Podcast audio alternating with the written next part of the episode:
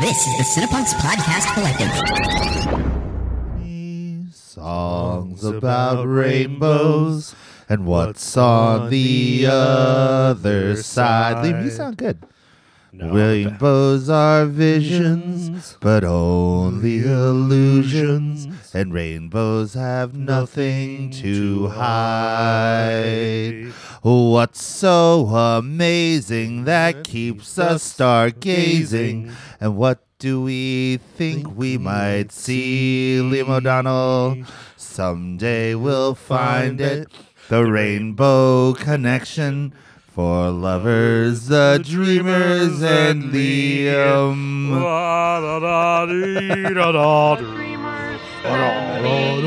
Dude, it's a perfect song. It's a perfect song. Seriously, greatest song. Well, we know that it's probably magic. Have you been half asleep? And have you heard voices? I've heard them calling my name. Is this the sweet sound that calls the young sailors? The voice might be one and the same. I've heard it too many times to ignore it. It's something that I'm supposed to be. Someday we'll find it, the rainbow connection, the lovers, the dreamers, and me.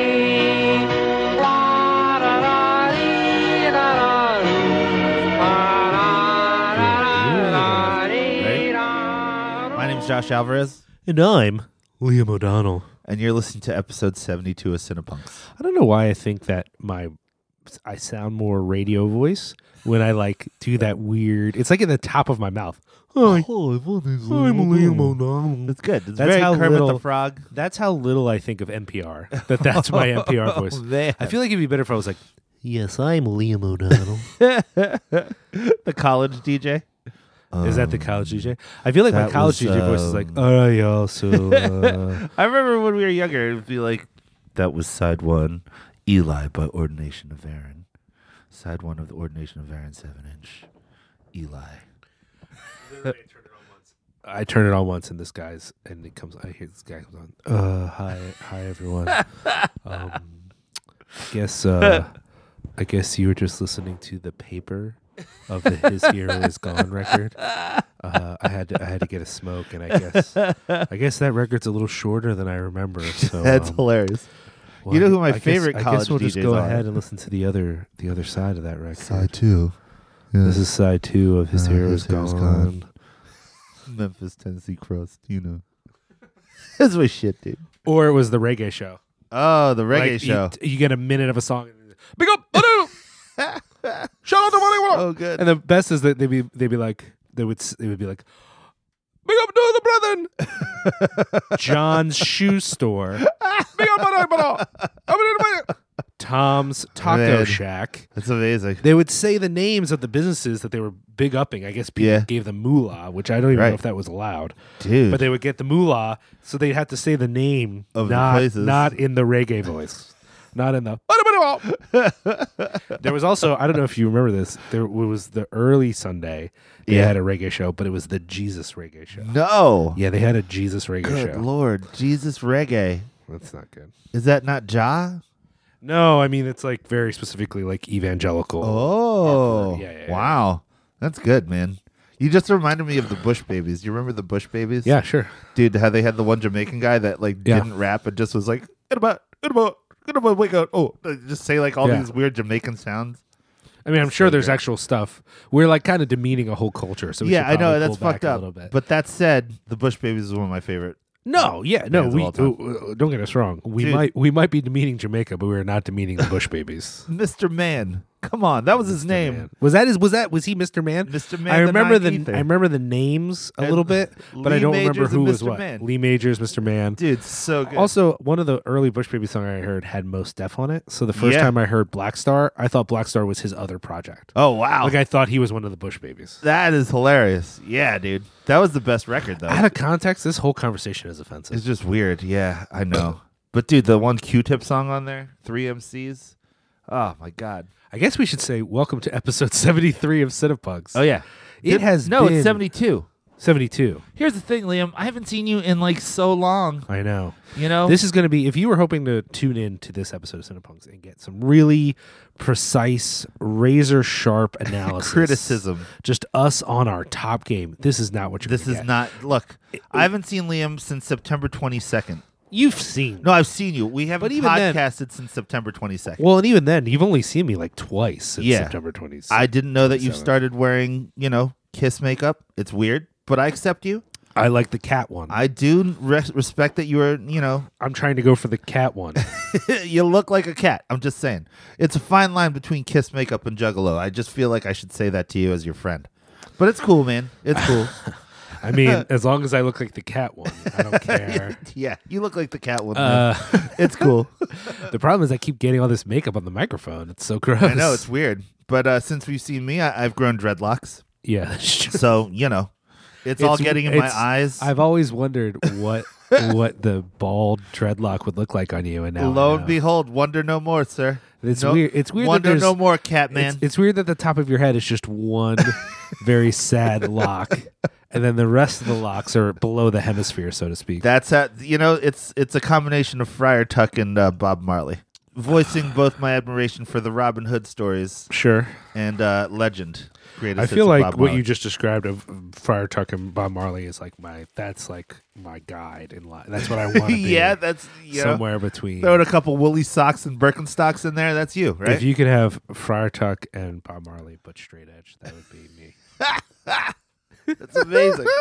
what an amazing hybrid you are. Uh, so yeah, what's been going on in your life? Let's do a check in. Let's do a Let's check, do a check in. in. Check in Let's episode. go ahead and check in. Let's go ahead. I mean, and- we have an agenda for we know we, episode we have a 72. very serious topic. yeah, yeah, but- yeah. but- so serious. very serious. So so serious. but it's been a while. it's been a while. Uh, we like to pretend that our audience cares about us as humans.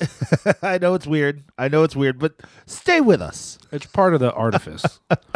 we like to. It's part of our Part of what we tell ourselves to continue going 71 part of 72 our- episodes later. affect. Is that what I want to say? It's part of our affect. Perhaps Okay. that works. Uh, Josh, what's been new since you? What is what has occurred to you over the month of October and most of November? I turned 40.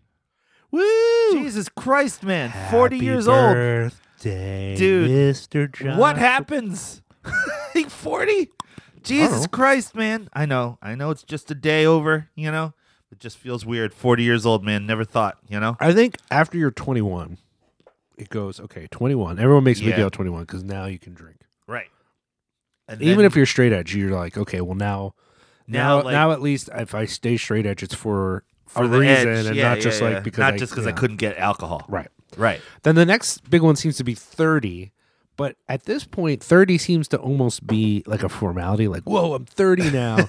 but most people, by the time they're 30, have lost the illusion that 30 is old. Right. I'm sure we have, I know we have some younger listeners. Maybe you're 26, 27. You're Right. thinking, when I hit 30, it's going to be this big fucking deal. So let us tell you. It right is now. a big deal. You did it. No, it's good not a big work, deal you. at No, all. it's not a fuck big you. deal. It's Yeah. nothing. No, It- the- the Uh, when you're funniest when you're thing- 25, you think when I'm 30, life will be so different. When you turn 30, you think, where did those five years go? I'm the Yeah. same person I was. Exactly. Maybe not. I mean, you grow. I mean, I definitely was more mature at 30 than I was at 25. But Right. but I really thought 30 was a significant thing, and it's not. But I feel like then the next one is 40. Well, 40 is the demarcation for over the hill. Right. To which, Which doesn't make sense, right? Because we're living past 80 now. yeah, yeah, yeah, yeah. And the fact of the matter is, for my 40th birthday, I saw the Hot Snakes. I saw Strike Anywhere. I saw Hot Water Music. I don't know. I moshed. It was cool. You know, had to take a couple extra stretches, but otherwise, you know, we're all right. You feel like Didn't die. you feel like at 40 you're still pretty active. I kind of think that I am. I'm just gonna say it. You know? I don't think there's anything wrong with thinking that. No, I think I'm right too. So you know, still playing in bands, still doing things, You're still doing jujitsu. still doing jujitsu. The skydiving subscription is still not. Uh-huh. You know, still You're, paying you're off. known for your parkour. it's true. It's true. And my parallel parking skills, unparalleled in the city of Philadelphia. Jesus Christ! You still don't have a driver's I know license. that's the joke. we're but it's cool. recording. We're recording in beautiful Easton, In PA. beautiful Easton, in the the O'Donnell basement bunker. bunker. It's nice in here. It's nice in here. It's a little messy right now, but No, there it's was fine, there was dude. some design elements. It that thought Design elements is thought- what I like thought to call went, it. thought went into how it looks in here, but then it, you know what's crazy is like when you put things away and you set things up and you make them Yeah. look attractive, then you have to like maintain that. Right. Yeah. I mean, which takes just about as much work as it does to put it there in the first place. And like when you were uh, when you uh, don't have a baby, Yeah. that's not so hard. But babies like all these things belong to me, and Yeah. I shall smush or smash or eat them as I feel. It's like the Tasmanian devil, but like shorter and cuter. Yeah, I Less mean, fur. Yeah, Yeah. I get it, man. I get it. It's they're, cool. they're about equal cute, actually. I would say. um, okay, so what else is so you turned forty? Yeah. I turned 40. Um, Cross Keys put out our first EP entitled I'm Just Happy That You're Here. Finishing up on the solo record, which is entitled The Lonely Friend, comes out on December 8th, Mm-hmm. which uh, we will be uh, promoting, maybe. Or Okay. not. I don't know. Or It not. Doesn't matter. You know, it's cool. You guys play shows sometimes. that's yeah, the thing. sometimes we play shows, and um, other than that, just been missing you, man. Haven't seen you in so long. You're, like, you know, I appreciate that. now you're like one of my best buds. Yeah, it's been In kind of life. sad. Well, and I think I mean, don't be wrong.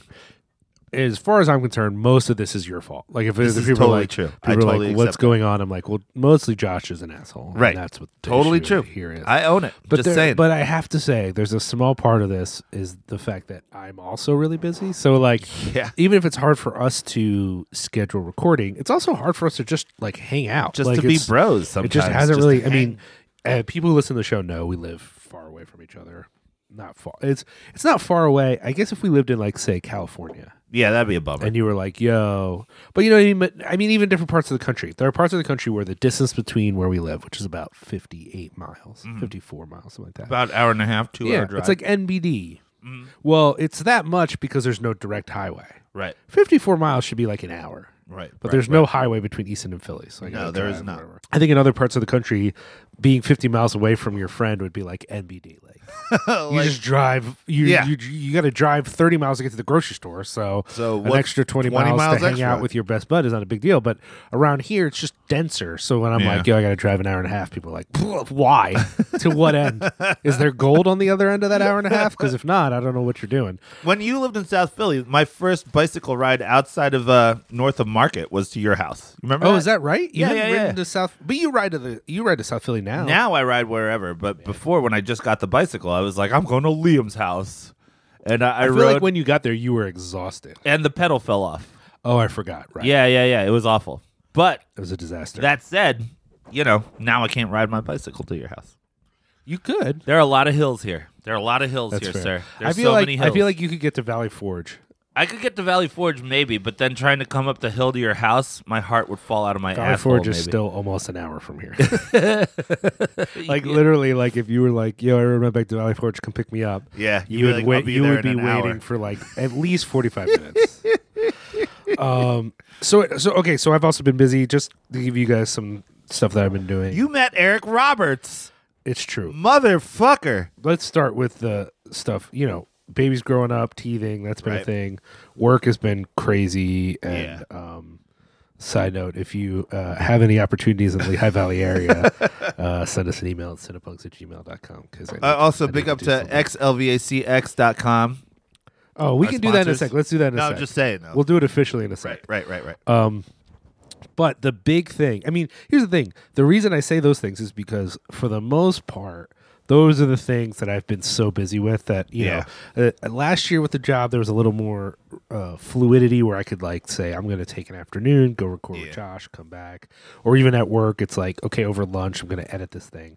But it's been so crazy. I, you know, any editing is at night, any recording is usually on the weekend.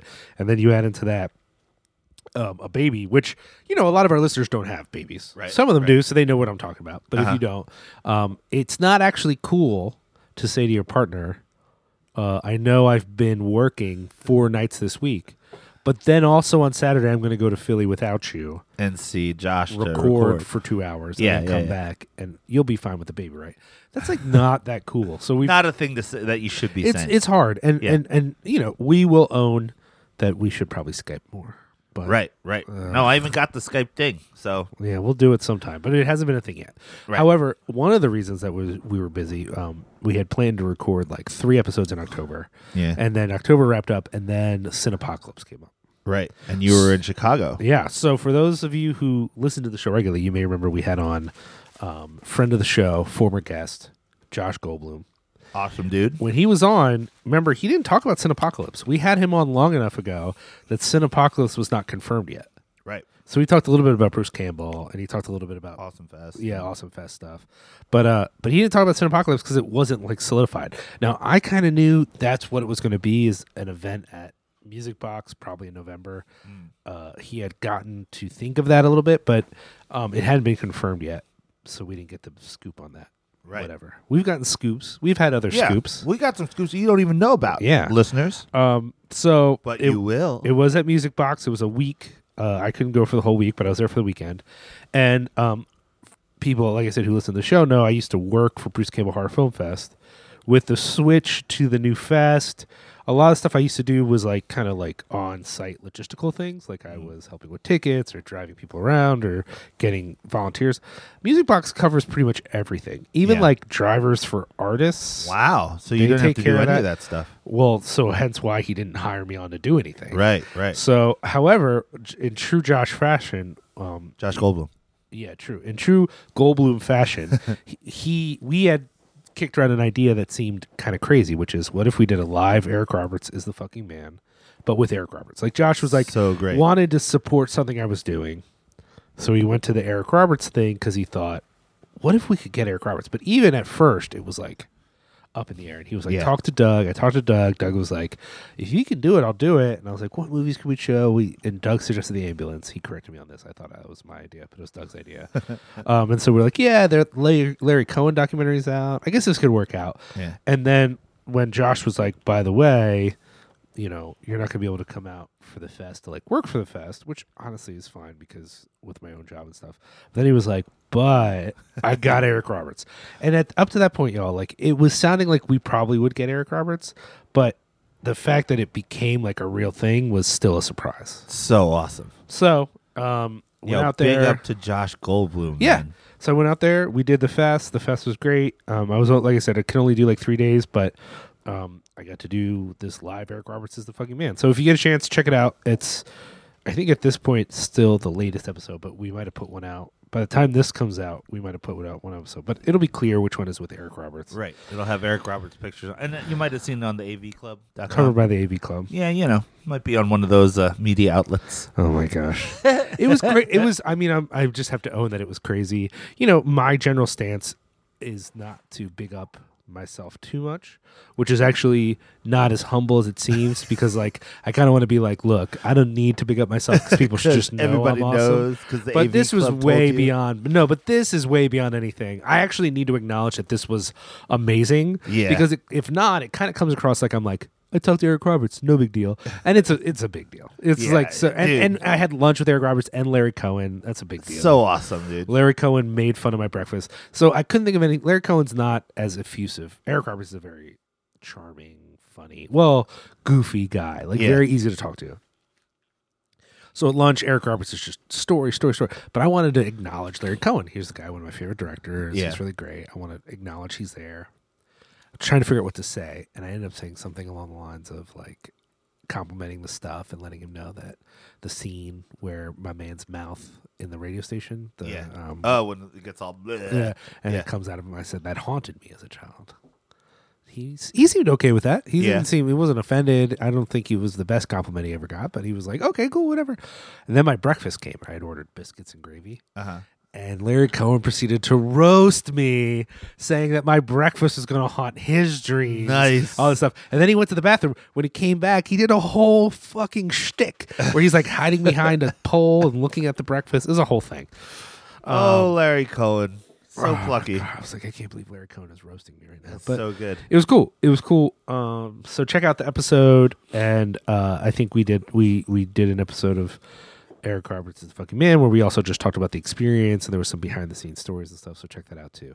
But that was fun, and I, I wanted to lift up Cinepocalypse because we're going to talk about I- I'm going to talk about a couple of the movies I saw at Cinepocalypse in Right. our patented patented featured uh, Segment. segment.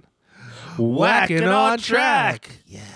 Whacking on Track, It's of been course. so long. It's been so long. It feels so It, good. was- did feel really good. Yeah. Whacking on Track, of course, brought to you by Lehigh Valley Apparel Creations. Right. See that? I made it like they sponsored that No, segment. That That's is good. That is Yeah, good. Even though they sponsored the entirety. yeah. I mean, Instead of you know, sponsor with quotes around it. Um, Lehigh Valley Apparel Creations is the premier screen printer, not only of the Lehigh Valley, but of but a- America. of the punk world at least. they they do amazing work. They do work for everyone. They also have a merch site where uh, they sell merch for some of your favorite bands like Iron Sheik, Gloss, Hers, bunch of people. I don't think they do Slingshot Dakota anymore, but they used to do Slingshot Dakota. Knowing. Snowing, sure, sure, sure, sure. I just think you should get stuff printed there. Um, we don't have a deal with them. There's no code. Right. We should probably work on a code. But I do think if you do order, I mean, first of all, wherever you are in the continental United States and Canada, Canada. you should order your screen printing from them. And I've seen all these websites, you know, like right now, fucking neighborhoodies is trying to be like, we'll print your band merch. Fuck them. really? Fuck them. You know, or whatever companies trying to be like, oh, we'll do things. Fuck all those places. Fuck every place ever. You should be getting your stuff printed by Lehigh Valley Apparel Creations. They do all of our Cinepunks, Harbuses, Eric Roberts is a fucking man. They print all that stuff. They do an amazing job. You should do it. And when you order from them, you should mention Cinepunks. There you go. Technically, I don't think they care. I don't think No they're. I code. don't think they're over there being like, no one's mentioned Cinepunks. We're gonna cancel our sponsorship, which doesn't really cost us anything. But uh, but I think that it would be cool if at least one order someone mentioned I Cinepunks. was like, yo, I heard about this on Cinepunks. That'd be so great. That'd be so great. And I know people listen to the show who have things. Do you have a podcast? Print your shirts with Lehigh Valley Apparel Creations, you dickhead. Get koozies, get fucking hats, get pins. if you don't at least have pins, you're fucking up. Do you even Your know merch how to game is whack, podcast? son. Merch game is whack without them Everyone pins. hates your podcast because they don't have a pin. If you sent them a free fucking pin, they might subscribe to your Patreon, you dickhole. This Wow. What's happening? is my new marketing technique is insulting. Yeah, Listen to your ball bags, all right? Okay, I'm just kidding. Lehigh Valley Pro Creations does not think you're a dickhole or a ball bag. They, Right, they right, love right. you and they want to support you and they want to print your stuff and they will help you. They have great artists. You don't have to have a finished design. They will do design work with you. They'll help you figure out what makes sense. If you're like, well, I don't know what kind of shirt I want or what kind of ink I want, they're like, it's okay. We get that you're stupid and we're here to help. I'm such a jerk. yeah, it's good. It's good. All right, whacking on track. right, Who's whacking on going first? track. Who's You going can go first? ahead. All You right. go. As Josh is saying that because he always has so much more. I don't have a lot. I don't have a lot this time. Okay, well, I'm just gonna highlight two things. Um, my two favorite movies from you know, Cinepocalypse was great, Right. and I saw a few great movies. I saw a few movies I didn't like. I'll highlight my two favorite, and then I'll mention one as my whack that I did not like. Okay, go. My two favorite was a movie called uh, Low Life. I think it's starting to get a little bit of buzz. Um, there's a picture going around of the director uh, at. I think it was at AFI Fest they showed it, and Tarantino was there for the screening, which is kind of meaningful because if I was going to describe the movie, I would say it's kind of Tarantino esque. Yeah. It has a lot of. It's a little bit gritty, like a Tarantino film. It's the dialogue is well written, like a Tarantino film, but it's a little more realistic. It's not quite the heights of verbosity you get with Tarantino, Right. but in the sense that it's literally a movie set in the worst parts of L.A., in which a bunch of people whose lives suck Mm. have a bunch of horrible experiences that end up all connecting. Um, in that way, it kind of reminded me of Magnolia because it's not Which I've never seen, by the way. you're an asshole. Yeah. It's not clear at first how all they c- connect, but then you see it. And then the best part is when the characters realize that there's one character they all know who's kind of the architect of all of their suffering. Right. And now they're going to figure out what to do about that. But that all makes it sound very serious. It's mostly a funny movie. There is a Mexican wrestler who works as an enforcer. There is a white gentleman who gets picked up from prison by his black friend, and then you're treated to a car ride where his black friend wants to ask him about the giant swastika tattooed on his face, Whoa. but is trying to figure out how to do that when hi this guy went to jail kind of for him, kind of took his rap. Cool. So it's a intense conversation that is funny, but also kind of not funny. Um, and that's Low sort of light. how the movie goes. It's it's a it's a movie that should be a bad sketch Uh-huh. because all the premises are just fucking wackadoo, but the acting and the writing is so good that it has gravitas to it. Right. I mean, I'm making it sound maybe too amazing. I don't want to hype it up too much, but I was impressed by it. I met Uh-huh. the director. He's very cool. And I laugh more at that than I do at like a regular comedy. And Mm-hmm. I also felt kind of affected. There, there's like emotion to it, which didn't need that. It could have just been a goofball, Yeah. dirty film. And it's so much more than that. Lola. It is. It is. Where- a, is it a little harsh? So if you're sensitive to like violence or uh, degradation or these sorts of things, it's it's a, it's a gritty film. It's got some Where tough what scenes. is it going to be getting a release or what? No idea. I don't even know what's been picked up. I don't know what the deal Oh, is. wow. But that you know, I think that that's when you should be talking about a film because then maybe someone will buy it because they Yeah. hear about it. So, um, you know, go out there, try to find a copy of Low Life if it's playing near you. Go see it. I mean, I think it's definitely playing some venues. You know, Mm-hmm. so if you're in an area that's going to be showing it, I highly recommend it. Um, and then the other one I saw that I thought was pretty good. Not, I think Low Life I might like better, but it's a movie called Snowflake. Right. Um, it is a German film. Again, it kind of has some Tarantino y 90s crime feel to it, but it also has a meta Charlie Kaufman thing going on, and that I really liked. Um, funny, violent, a little bit of gravitas as well. I think um, it's a little less charming in some ways than Little Life, but it was filmed for no money, literally fifty thousand dollars, Wow.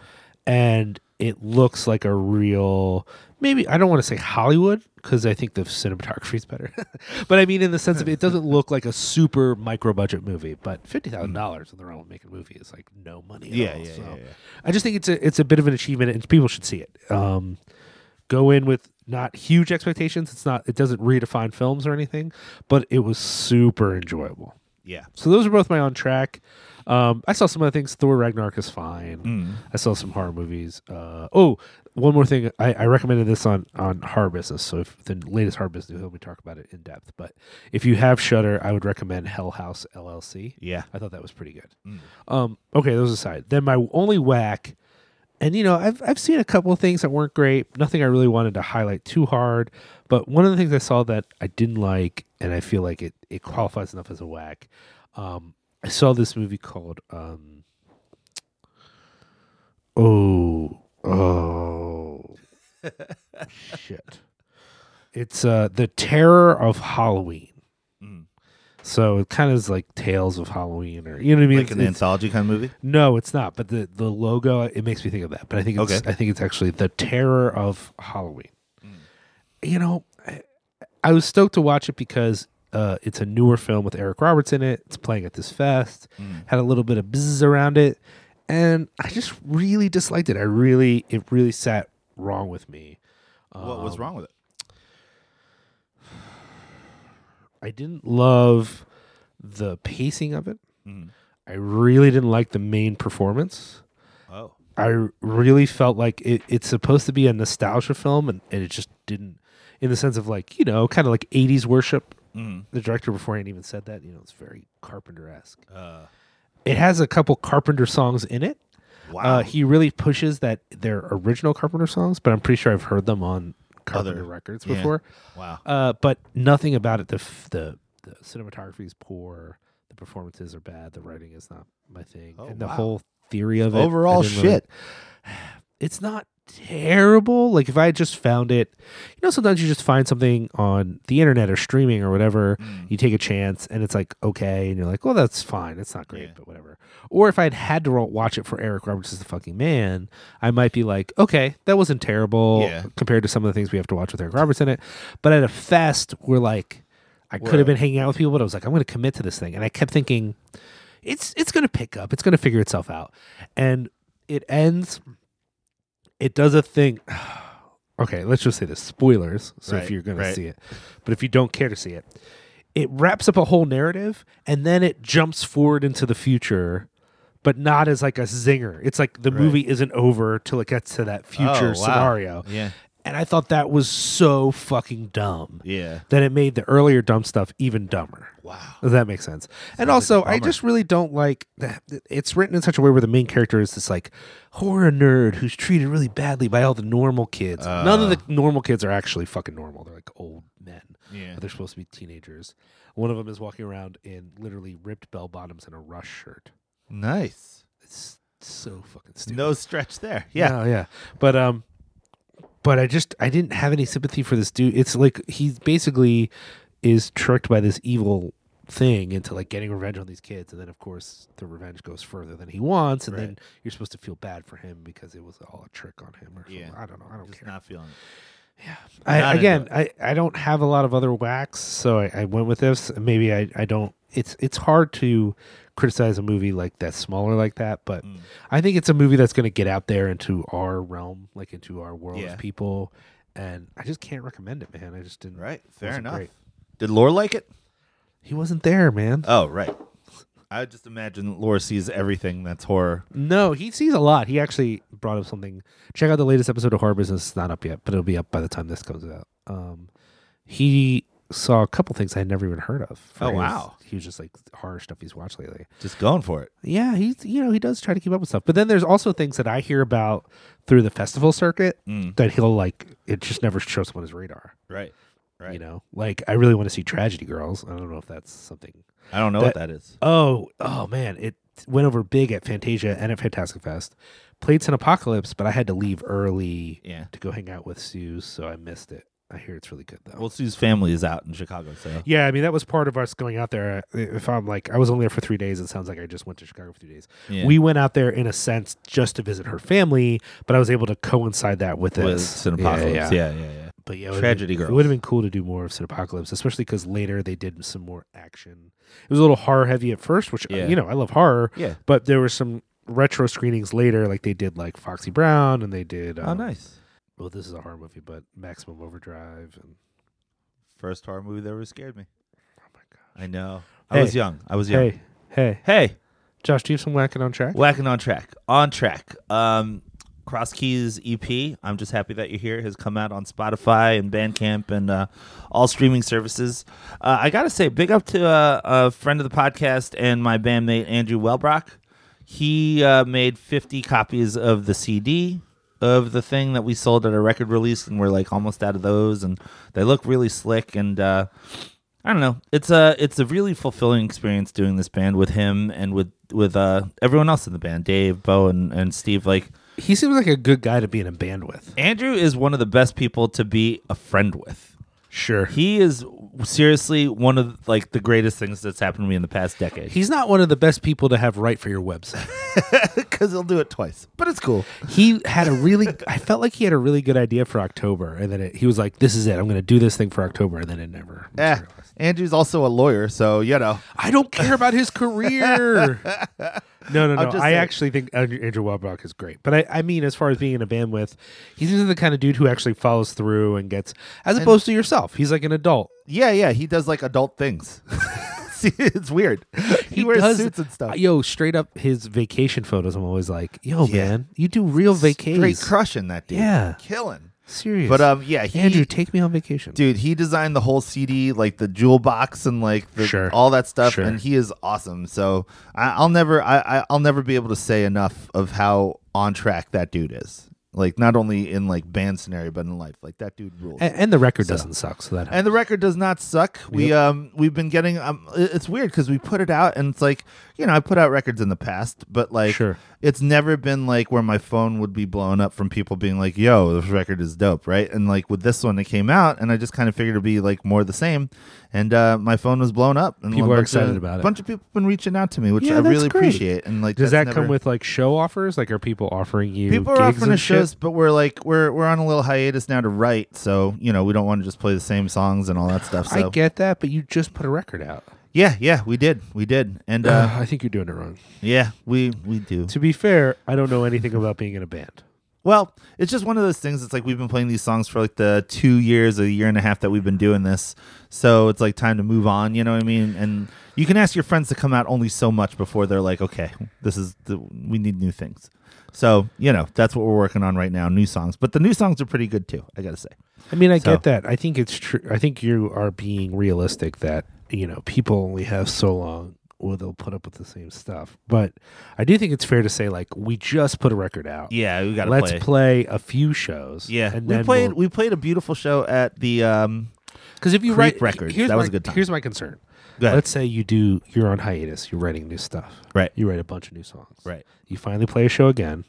What are people going to want to hear? The old stuff. They're going to want to hear what. They, Yeah, Because yeah, it's yeah, not yeah. old to them. They just got the record. You're right. You're right. You're right. So we'll we're, we're gonna play more. We're just taking like a month to just write a couple new jammers, and then All we'll be right. we'll, we'll we'll be back. We'll be back. What know? What do you think if if you were trying to put together the perfect Krusky show? And I mean perfect Krusky show right now, not like uh, clearly Not like living or dead. kinda. clearly living or dead. Jawbreaker, you would play with Jawbreaker. That would be Yeah. the perfect Krosky show. But I No, mean, I think what's that the perfect current perfect Krosky show Krosky all time show? would be us, Husker Du, and Jay Church and Sam. Ant. sure, but that's not what I'm asking. Right. Right now, More than Jaw currently- you think more than Jawbreaker, really? Yeah, because Oh, dude, man. I love Cringer. I love. Jay I'm not Church, saying like- I get it. I'm just saying with the with the who the band is. I feel like yeah, no, no, I feel no. like Jaw- Jawbreaker would Jawbreaker be like right fans up would be there. like, "Oh, this is right up my alley." yeah, no, you're definitely not wrong. Bo, who writes a lot of the riffs, is like a huge Jawbreaker fan. We call the chords he plays Jawbreaker chords, but that's not important. We shouldn't tell you that. No, that's bad. Yeah, yeah, yeah. Uh, But but as anyway. far as current, like if you were going to set up a show right now, you're like, this is the ultimate Krosky show. Ultimate Krosky show. It would be sponsored by Yards Brewery. Yeah, that's right. because you know that's For real. Philly style. And um, I don't know who do we even play with. I, that's the weird thing, like being old and, and and all that stuff. I don't even know, like, I don't know, Menzingers. Like, I don't even know who you know who we'd fit Are with. they still a band? They are. I yeah, mean, you guys kind of straddle. It seems to me between current sort of relevant pop punk and then like um beardcore, right. somewhere between. Chuck those two Del Ross, worlds. actually, from the Mad Splatter and Old R Five, dude. He uh, he was like, "You guys sound like adult pop punk." Yeah, I was like, "Man, who are we gonna play with?" like, that's the biggest anachronism I've ever heard. but to be clear, that's a that's an addendum to the music. Right. When when I say that, they sound like adult pop punk. What you might be thinking is full on pop punk, but instead of thinking about girls, you're singing about your mortgage. Right. That's not what I mean. I think musically, you sound like dudes who like pop punk but are adults. Yeah. And can write slightly more interesting songs, Slightly. can add some like interesting chords and stuff, who aren't trying to just play fast or aren't trying No. to just write pop. Yeah. Like your stuff is less sometimes when a pop punk band tries to get more complicated, all they mean is more produced and commercial. Right. What makes you different than pop punk is actually the mm, skill of the songwriting, Ah. as opposed to just we made it smoother and Yeah. more more. A lot More- of pop punk bands grow up by becoming more uh, uh, palatable to normals. Right. Yeah. I don't know if we're palatable to normals, but I don't think we're that offensive either. So No, it's know. not that, but it's not it's not music that you're like oh. I don't this think we're is- that abrasive. or You're not a anything, you know? pop band though. No, no, we're definitely we're we're Or too- just, like, too cock fat rock for or that. some yeah, shit like that. Yeah, no, definitely not us. But um, but yeah, check it out. It's on Spotify. It's on Bandcamp, and uh, if you catch us at the show, we have a couple CDs left. You know, and um, still love it. Still fun. Still fun. Yeah. So um, doing that, and that's on track, and um. I'm finishing up my solo record, which will be out Sure. on December 8th, Mm-hmm. just on Bandcamp. So that's been pretty on track. I saw, so here's the story. I told this to you over breakfast. I went and saw the Justice League, Oh yeah, and I did not think it was awful. Sure. Now, here's the thing: I work at a hospital, and um, you know, when you work in places like that for so long, you're entrenched with people who uh, have, you know, as you as you go through the years, you learn more about your coworkers and stuff. There's this one gentleman who works in the pharmacy department with me, or, in- or the pharmacy department in my hospital, not with me. I don't work in pharmacy, but anyway. Um, and he's like an older gentleman. He's like you know in his seventies, and he was telling me he constantly gives me movie suggestions, and he's like really big on like the Turner Classic Movie tip, you know. So he always like he's the one who told me to watch Gilda, and he's the one who told me to watch Attack, and he he told me to watch you know like Hup, like all these older like movies that Sure. probably I wouldn't have watched otherwise, right? but you probably should if you run a movie podcast. Yeah, if I run a movie podcast, yeah, there's really no excuse for not seeing all you know. I mean, I haven't seen any of those, but but I, they're great. I'm I'm sure they're on the list of things that people are like, you know, Gilda's Liam- amazing. You Liam's- gotta see Liam's Gilda. A, Liam's a poser because he hasn't seen blah blah blah. Which I mean, the list goes on and on of why I'm a poser. But anyways, So uh, he's been waiting for this Justice League movie since the last time the Eagles won a Super Bowl, which, like me, if you don't know that, that's like 1960. So I got the trail, the screeners from uh, Allied, and Justice League was on there, and um, they had two screenings. So I gave Ren one of them, and uh, I took the other one for me and Dennis, who's um, the pharmacy dude, and um, it was I mean, the movie is just what it is. I'm sure there's you've heard a lot more smarter people talk about this movie way more in depth, and I'm I'm quite sure I'm not going to add anything new to the conversation. But seeing it with my friend, who's like you know an older dude, and he's been waiting for it. Like, dude had like tears in his eyes at one point. You know what I mean? Like, he was way pumped, and uh, I just felt really happy to be able to to take him to the movies and just hang out and stuff like that. So that was a pretty on track It experience. didn't for make me. you feel like he was a crazy person. No, I hang out with too many crazy people to to make that mistake ever. I you know? appreciate that. So, you know. But um whack, nothing I can think of at the moment. I've been doing pretty okay. Whack is, you know, still Melani's in class now because she's in grad school, so um I'm missing her an extra twenty to thirty hours a week. Sure. But but it's cool, you know, we're making it work. Oh, also on track, I played a show last night in Trenton at the Trenton um, Coffee Roasters and Vinyl store with uh, Nathan Gray of Voice That's Fire and um, a dude named Kevin who plays in the band Spiga and a girl named Kelly who plays in a band called Molly Rhythm. And uh, it was like three, it was four solo people, you know, and it was a good show. I didn't suck it up that bad. So, yeah. I'm sure you were great. Oh well, Liam, you're so supportive. Oh. But uh, yeah, so that was on track. But other than that, uh, the only other whack thing is I don't see Milani for an extra twenty to thirty hours a week, and I don't see Liam enough. Well, and that's a dual. That's a dual thing. We're both pretty busy, so. But I'm just saying that's whack. But I, it's I cool. mean, I agree. I mean, I, I could say that too about a lot of folks. Like, uh, well, I don't think people remember, like, you know, when you have a kid, right? we're still in the stage of kid where it's like, yo, just come to our house because Right. we're it's gonna be really hard for us to get to wherever. And I still get all these cool event invites, and I appreciate that people have fooled themselves into thinking I'm still a human and I will come to their events. And I have come to one or two. It's not like I never like I Yeah, I it's not like you're, like, some making total, it- like, I'm making- hermit I'm making now. it sound like don't invite me. Please invite me. It's fine, but. You know, Understand that it used to be like I thought, man, I can only get to like one event a week now. Yeah. And now it's like, all right, this is the one thing I'll probably do this month. So, I, you know, better.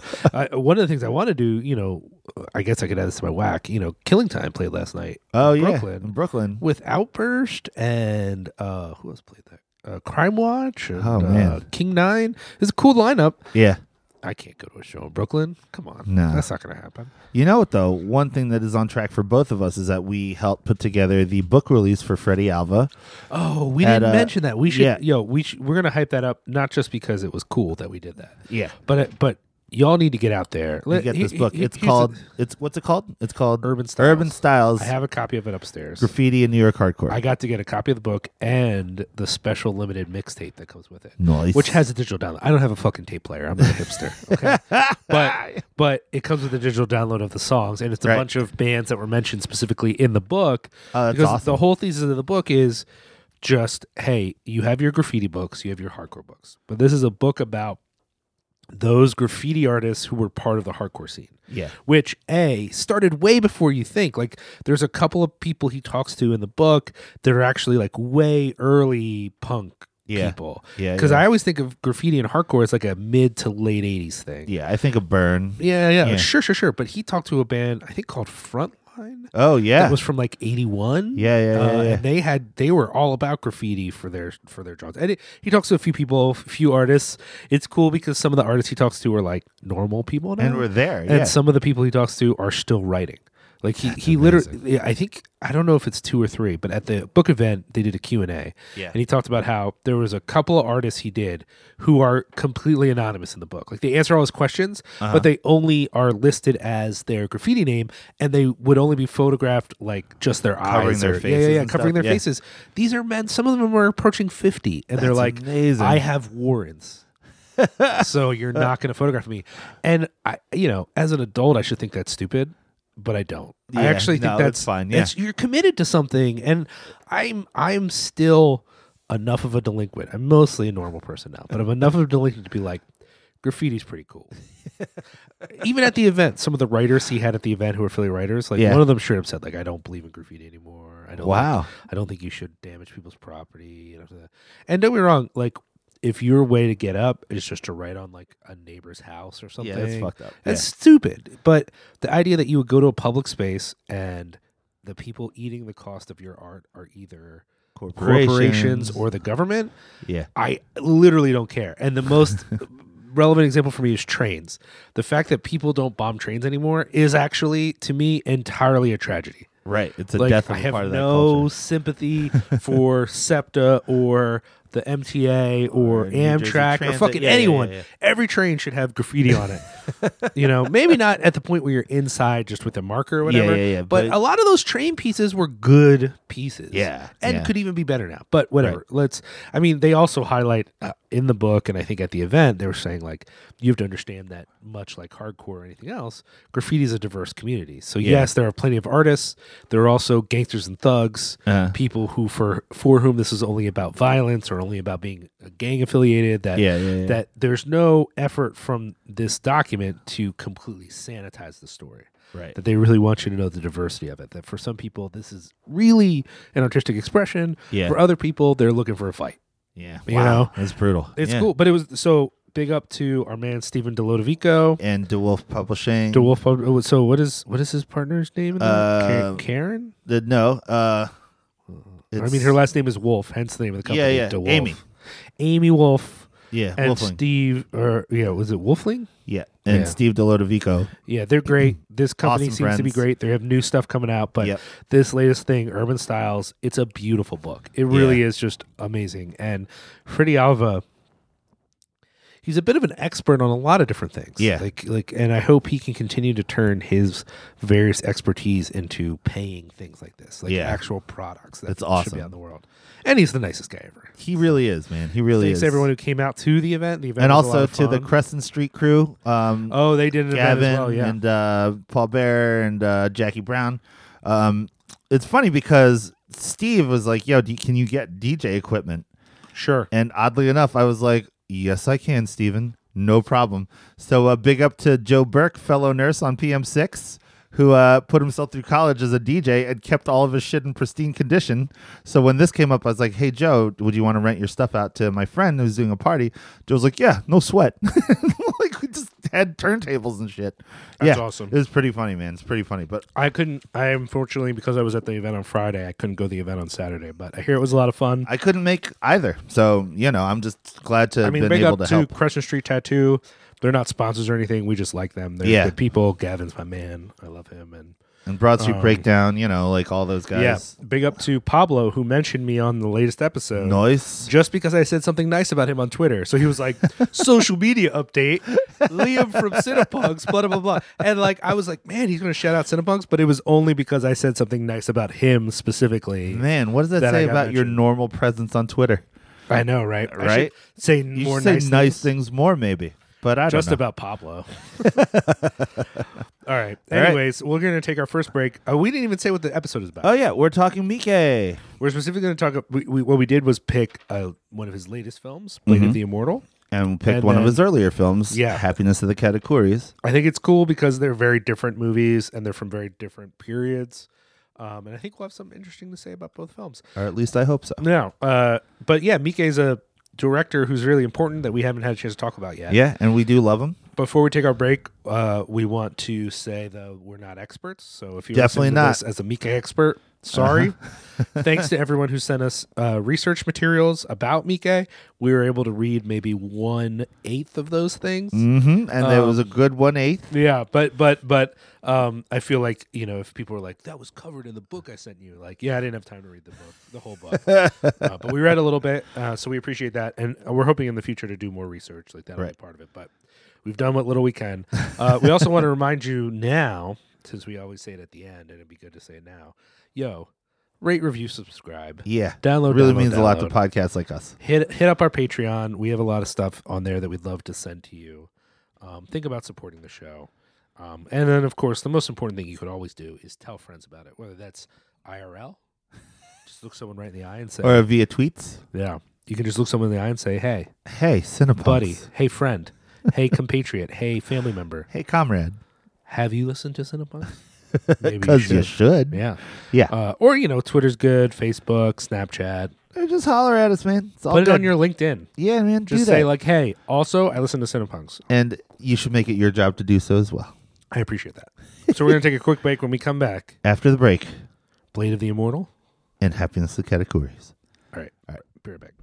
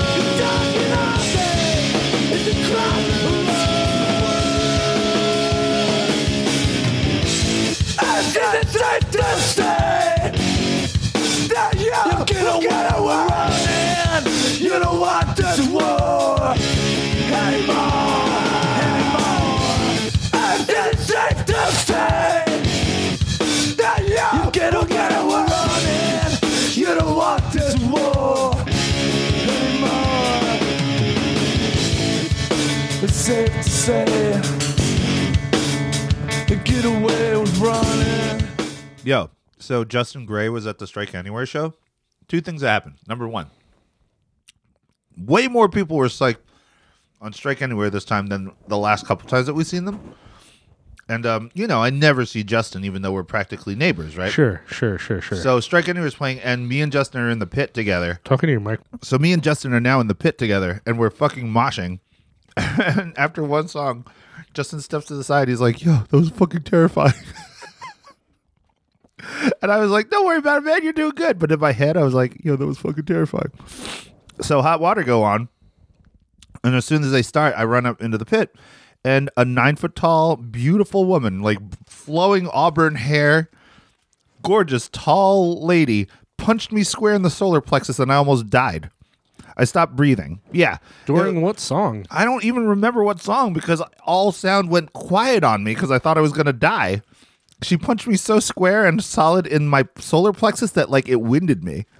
It was don't feel like just don't feel like hot water is a punching a guy in the chest. me song, neither. uh, sort is of the thing. other thing? Oh, so so so hot water are going on, and um, I literally wait for about like ninety percent of the set to before I recognize one song, and I go out. 'Cause they were playing new stuff. all stuff. So I go outside and Thomas is there, and I was talking to Thomas and Joe, and uh, uh, Thomas is like, "Don't you love this band?" And I was like, "Yeah, but I don't know any of these songs." And he was like, "So do you know hot water music after 2004?"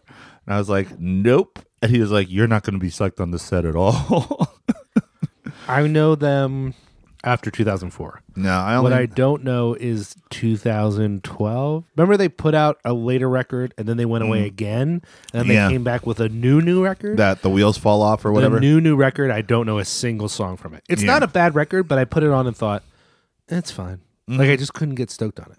I'm not into it anymore. I mean, I still think they're awesome. Like the records I love, I love, but I'm not going to learn new hot water music lyrics. It's just weird because it went from they were a band who I thought I'm in for life. Yeah. Every record is great. Even the record they tried to go more pop, I Mm-hmm. love that record actually. I was stoked. No division or the one after that. way after that. They did three records That after No Flight and the Division. Crash. Mm-hmm. I'm still I'm on board. But no, there's a Caution. pop. They did a pop record. Did they? I say pop, but that, I'm being diminutive. Um, Right. they did a record uh, around when you were out, 2005, 2006. Right. That was way rock. Whoa. Not again, not bad. I liked it, but Mm. um, and you know, I don't even necessarily love um, all their old stuff. So like uh, pre pre Forever and Counting, What turnstile? it's fine. Fuel for the hate game is just fine. Fuel for the Hate Game is okay, but but um, was Push that the for first Coin? record? That wasn't the first record. Push for coin was the first, and then that I don't split like with it. Claremel. Wow. Again, I don't hate it either, but I feel like um, uh, Forever and Counting is my hot water record. Like, Yeah. that's when I'm No, actually like I get it. invested. Okay, so I'm the reason I was a little bit um, killing time is I wanted to bring up their discography. Yeah. Because I think Hot Water Music, yeah, we're not talking about Mike right now. That's okay. we can always take this out if we don't. Right, right, Okay. right. So no fuel for the hate game. These are sh- okay. Y- you were talking about EPs, studio albums. Fuel for the hate game is not as good as Forever and Counting. Disagree, but go on. Then Forever and Counting is their best. Yeah. Then No Division is really good. No division is awesome. Flight and a Crash, which was 2001, is actually really good. That's one that has trusty chords on it. Yeah. Uh, Caution 2002, really yeah. good. Wow. Then the new What Next 2004, that was the pop record, Yeah. really fucking good. Wow. Then I they didn't don't know you were rec- such a hot water super fan. Then they don't record anything again till 2012. Exister. Right. I listened to that record online and I couldn't get up the nerve to buy it. And then they put out a record in 2017 called, Light It Up that Yeah. I will not listen to and have not listened to. Wow. Uh, EPs, you, yeah, Push Push for Coin is a EP. and That Yeah. came out in 95. That was their first release. Then Eating the Filler. Yeah. Dude, those seven inches Split around with that Civil time were so Stick, good. Split with Tomorrow. I don't really know that many of them. Dude, you know Alachua, you know, you know, those songs. Those songs with the die, uh, the seven inch had the die cut hot water logo on it. It was such a beautiful seven inch, and it was uh, Never Ender and Alachua, and those songs are amazing. Dude, words of war that don't mean shit, and with the words for nothing, like that. When that first line comes out, it's so hard. No, I mean even up to the 2004 record, I was like, Hot Water Music is a perfect band. They can't do anything wrong, Wow.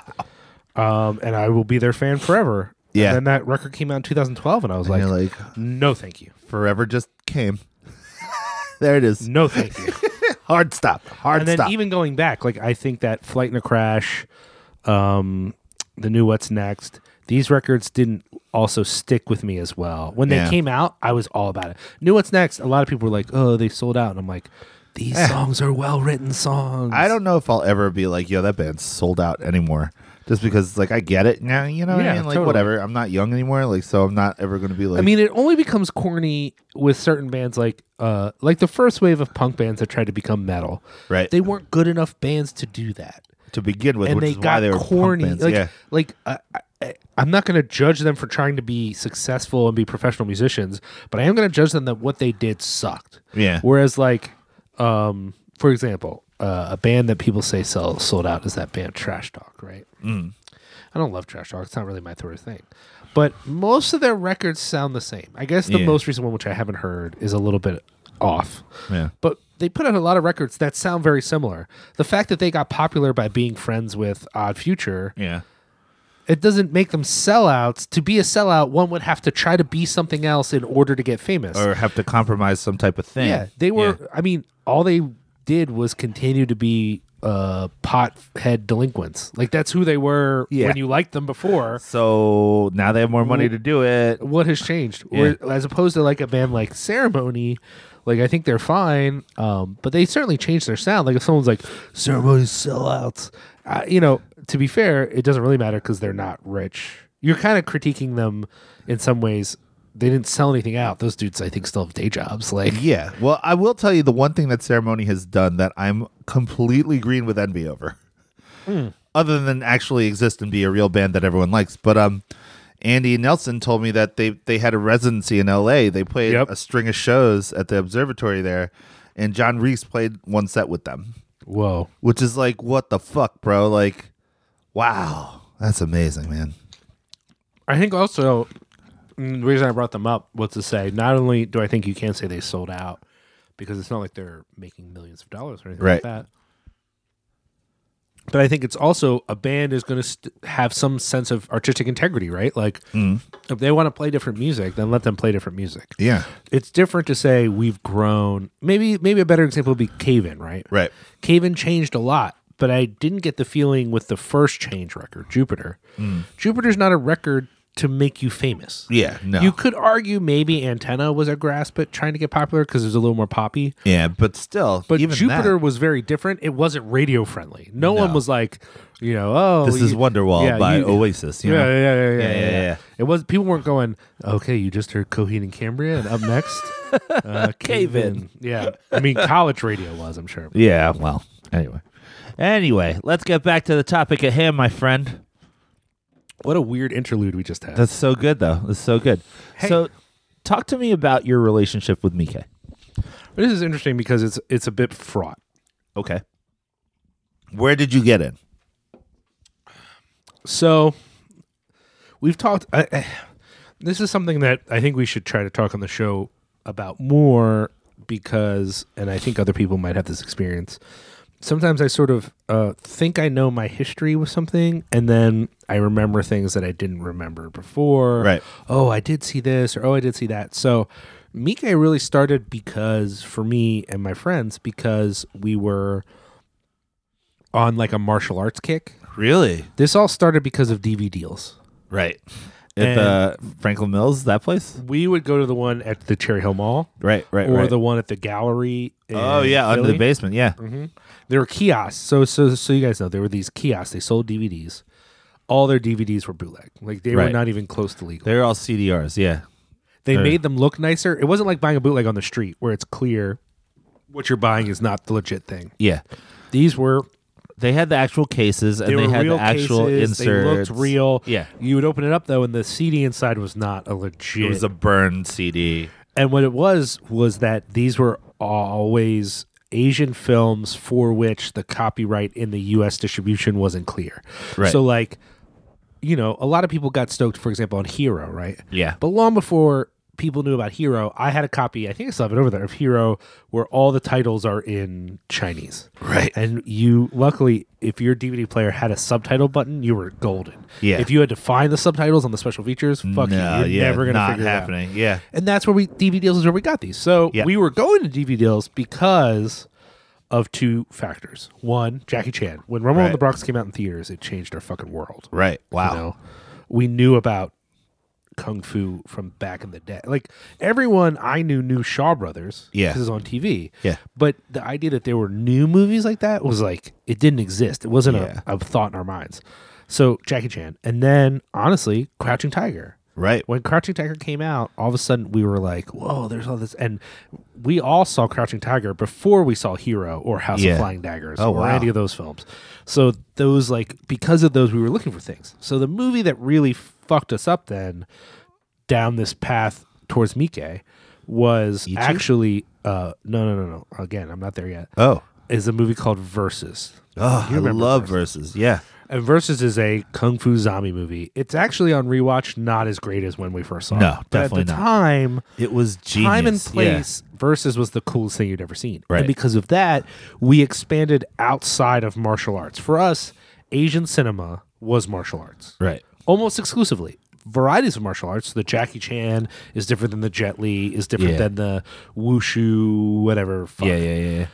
But it was because of verses that we were like, oh right, Asian horror. Now there was one dude in my crew, Dave uh, Yu, who uh, who's Chinese, and he had a bigger idea. But he was always he was never looking for the release that we could watch to. He would just be like, come over and watch The Gambling Ghost with fucking Sammo Hung, and we'd go there, and there wouldn't be fucking subtitles and shit. And we're like, Dave, this doesn't work. He's like, well, I'll tell you what's happening. It's really funny. And that didn't fucking work. But there That's was, amazing. But because of Dave, and then um, my friend Josh Delicano, who's Filipino, Yeah. he uh, he had a little bit of in with some of that stuff too. And and and so before Mike, we were getting some random stuff like in Chinatown. You know, Yeah. we picked up Oroku Sudoji, which kind of fucked up Oh, us God. up, and uh, You watch those? oh yeah, yeah, yeah, yeah, yeah. Fuck that shit. We were on the anime. it was- no, it I was- couldn't get down with like the anime porn. I couldn't do it. So then, uh, a bunch of my friends had seen because of this searching. Right. One of the things at DV deals was the Mike section, in which there was always Dead or Alive, Dead Yeah. or Alive Two, Audition, and Ichi the Killer. Right. bunch of my friends saw Ishi the Killer. and We're like, yo, this Mike guy's like ki- crazy. Yeah. So then I picked up, and if this was like the very first release. Uh, I didn't buy it, but I, I found a um a rental copy Hmm. of Audition, and that was my introduction to Mike. Wow. Was Audition, and then That's a hell of a place to start with. it fucked me up, and I was Yeah. Hmm. like, holy shit. Then I saw Dead or Alive, loved it. Yeah. Dead or Alive Two has the bestiality that kind of fucked me up. Yeah, it's not as good as Dead or Alive One. And then I'll be honest, I have never liked, though I need to rewatch it. I have never liked Ichi the Killer. yeah, it's fucked up. I it got under my skin in a way where I was kind of like, maybe I don't like Mike. Maybe Yeah. Mike is not for me. And then I saw, uh, well, he was only one part of it, but the three, what's that movie called? Three cuts, or yeah, three cuts. Right? No, it's not three cuts. It's three. He did. He, did, the- dumplings. He did dumplings. Yeah. and dumplings is also fucked up, but I loved it. Like, Yeah. and that's the thing with uh, Mike. three extremes. extremes. three extremes and that was my experience with mike was that everything was fucked up but Yeah. you either liked it or you didn't you know what i mean does Right, that right, make sense right. Yeah, no, it may- makes perfect that might sense. say- sound a little simplified but whatever um the thing is is right about the time that mike was coming into our world Uh-huh. there was about to be this J horror and then subsequently K horror Yeah. explosion. Right, because So- Old Boy was coming out at that time, and the whole part. Even before that, even before that, the host. Ringu Yeah, yeah. Ringu, and then from Ringu you get the Eye, Ju-on, you yeah. get Ju-on, and then over to Korea, Tale of Two Sisters, and Yeah. whatever. That realm of Asian horror, for which Mike with audition was the introduction, Yeah, even though he wasn't really. I mean, his movies, in retrospect, a bunch of the movies that uh, came over here at least were not horror films. He was doing Hmm. more extreme action, more f- other things. Even audition, it's a horror film, but it's not not, not your, your traditional horror film but either. but audition and and as I said, we started with verses, which is not really traditional horror either. Yeah. Uh, but audition really whet our appetites for Asian horror, and really prepped us then for Ringu and Ju-on and all these things and things Yeah. and the things. Um, and and again, I don't even know if the timing's right on the releases of these things, but that's how they exploded in our life. Mm-hmm. Yeah, yeah, So yeah. like we had to go back to Ringu after the Ring came out. Right. We saw the ring and we're like, that's crazy. Let's watch the original. And then the original's like, oh, wow, okay. You know, that sort of thing. Mm. So I say all that to say, Mike kind of got lost for a while. Yeah. He's done a bajillion films. and anyone who's hundred a fan- films. anyone who's a fan knows he's done Yeah. unbelievable amount of movies. But I stopped trying as hard. If a Mike film came up around me, I would check it out. Mm. And a long time ago, I say long, uh, ha- the- one of the movies we're talking about today, Happiness to Get Corey's, came out in 2000. Yeah. I heard about the film in 2005. I had a copy to watch at Ed Travis's house in 2009. Uh-huh. Was that nine or 10? 10 when I visited him in Austin. Mm. He's like, You've never seen Happiness at Catacoris? It's the best Mike film. I Yeah. said, What? Really? No, I've never seen it. Oh, you got to come over or whatever. Um, but I did manage to catch uh, Gozu. I had seen. Oh yeah, Gozu's great. Um, what other ones? Did you see Marabito? I did not see Marabito. There was another one of his that I saw, but still, these movies were weird and disturbing, and I thought of Yeah. them as Mike is always pushing the envelope. Now, uh, watching this special that's on Happiness of the Categories, there's like a video essay. Mm. Doesn't go through all of his films, but it gave me enough of a picture to realize, even before audition, he w- did some movies that were not this extreme fuck. It's Yeah. just for whatever reason, the foreign audience only wanted the fucked up shit, Hmm. and the stuff he did that was a little more palatable. Like he did this one, like Search for the. I think it's called Search for the Bird People or something like that. It's a adaptation of a popular Chinese uh, I don't know if you call it young adult novel, but it's not. It's it's family fare. It's not like Hmm. Right. fucked up. That was huge. That Yeah. movie was huge, especially in China. Yeah. Uh, Never heard of it until I watched this thing about Mika. You- Right, so right, so in right. other words, uh, it's not that his material his material always pushes boundaries and is always about outsiders, but it's not always full of shit and It's piss. just and weird gross, stuff. Yeah, whatever. Chopping, raping. But that's and what I fucking- knew. Yeah, yeah, yeah. And that is who I thought he was until, and I don't know if this is how it is with you, until 13 Assassins. Yeah. And something about the release of 13, I don't know why 13 Assassins got the release. We knew about all these other movies he had put out. Right. But 13 Assassins, I went to a fucking movie theater. Like, Yeah. It just, we well, had, he put out 13 Assassins the same time he put out Har- Harikiri, and Harikiri was in 3D. Like, that was like that one. They I came think- out like I the think- same weekend. I think 13 Assassins got the US release, but it was made like Oh, right, two right, years right. before. Yeah, yeah, yeah, yeah. But it got its, I remember hearing about 13 Assassins long before we could see it in the Yeah, no, me too. and there was buzz around it, and people were like, "Mika is showing his depth again." Yeah. I think he probably had actually done more accessible films before. I mean, even we happiness as a just didn't know, category yeah. is fucked up, but it's not fucked up in the same ways, you know. But Yeah. anyways, the point is, is that um, he kind of came back into my world uh, because of 13 Assassins. And then Mm-hmm. I saw 13 Assassins. I saw Harakiri. Um, I finally went back and saw Ninja Kids. Yeah. And then I've tried to watch whatever has been made available stuff. But Mm. through this project and talking to people, and again, we didn't do much research, we did a little bit, it- you realize how much of his output, I mean, he's putting out movies all the time. Yeah. How much of his output is not making it to the US American- in any way, yeah. shape, or form? That like you're just not seeing Mike films. Right, Even right, if right. you're someone who goes to film festivals, you're probably not seeing Mike films. And that over the past maybe decade, m- not quite decade, probably the last like eight years or so, he's been viewed in Japan as a director of blockbusters. That all Right. of his movies have been summer. Maybe not all family, but all big budget fare. Yeah. And we're over here still watching Ichi the Killer again, being like, uh, Mike's so fucked up. and he's doing like family films and shit and like Yeah. big blockbustery shit. So crazy. And w- I, I don't know anyone in America, even the people I know in America who are latecomers to Mike, they're still like 13 Assassins or Harakiri or, you know, one of the other movies we're talking about, Blade of the Immortal. right, right, Like right. those movies are the movies that people are like Mike. thinking of him for, Yeah. and not these other movies that like you know who even knew that he was doing that stuff. So. Mm. Yeah. Anyways, what about you? How, how did what was Ichi the Killer that your first? Yeah, introduction? well, I got to Mike through because I already was big into J horror at that point. So I'd watched, you know, Dark Waters and like uh, all those other like uh, movies that would eventually get, you know, remade by with white people in them. But like, you know, sure, um, sure.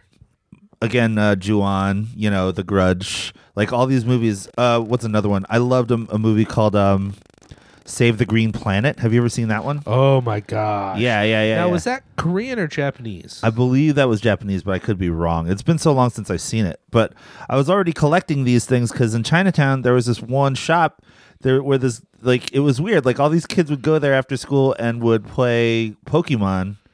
And the dude who ran it was just this really nice guy, and I'd go in there and he would just tell me what to buy, and so that's Sure. how I saw, you know, Save the Green Planet. That's how I saw like other movies that I'd at the time. I forgot who told me about Saves the Green Planet, but I actually found a copy at uh, the Princeton Record Exchange, Ah, so and it good. was not approved for the U.S. oh wow, Uh, it was like a different region, but I had already turned my DVD player into a region-free DVD player with the, Nice. with the cheat code. right? And so, so, I you were got in. it. Yeah, yeah, yeah. Yeah. Uh, I loaned it to someone, and they never gave it back. Fuck that shit. So I don't dude. currently own it. That movie's amazing.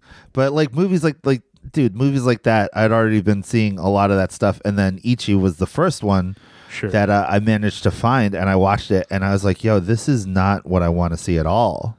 This is a bummer." Like it's- like, just all the weird rape shit and the misogyny in that movie. And so my definition of Mike went from that to audition and I was like, "Yo, this dude is like a wackadoo," you know what I mean? Like and then I saw Visitor Q and Happiness of the Katakuris. I forgot. And- I have seen uh, Visitor Q, and it's really good.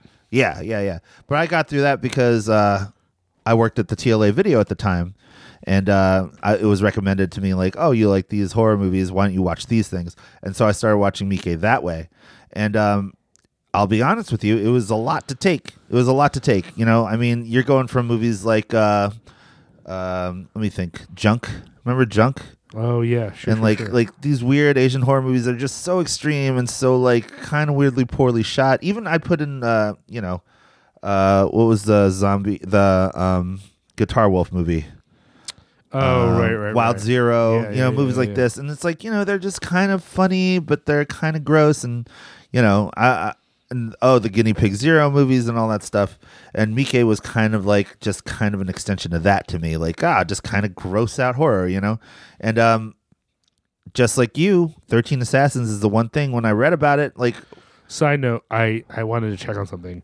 I did see that movie Waru that he put out in 2006, oh, but I didn't realize it was him. I saw it at a fest. I saw it at Philly Film Fest, I think, or somewhere. Right. Saw it somewhere out and about, and only afterwards was like, "That was Mike. That was kind of tame for Mike." Yeah. But it wasn't too long after that that, that 13 Assassins came out.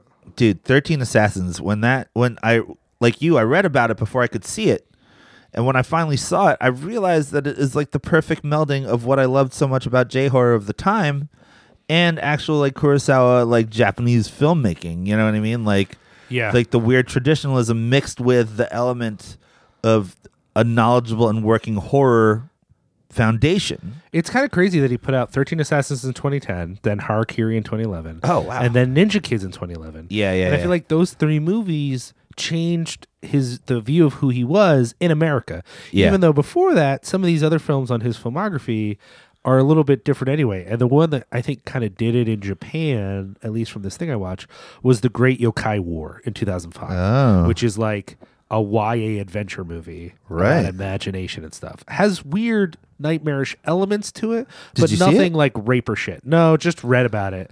Um, and, uh, you know, a Mike film without rape or shit to me it's like was not like a Mike film at that point. unbelievable. Yeah, yeah, yeah. But it's but that's like not real. That we basically his filmography has been growing and changing, and we just don't get to know about it. We don't Yeah. get to see Lesson of the Evil, For Love's Sake, Shield of Straw. I Wow. don't fucking know these movies. Yeah, I've Over never Your heard of Dead these Body, uh, As the Gods Will. I have no clue. yeah The that's cover amazing. of The Lion Standing in the Will looks like a children's movie.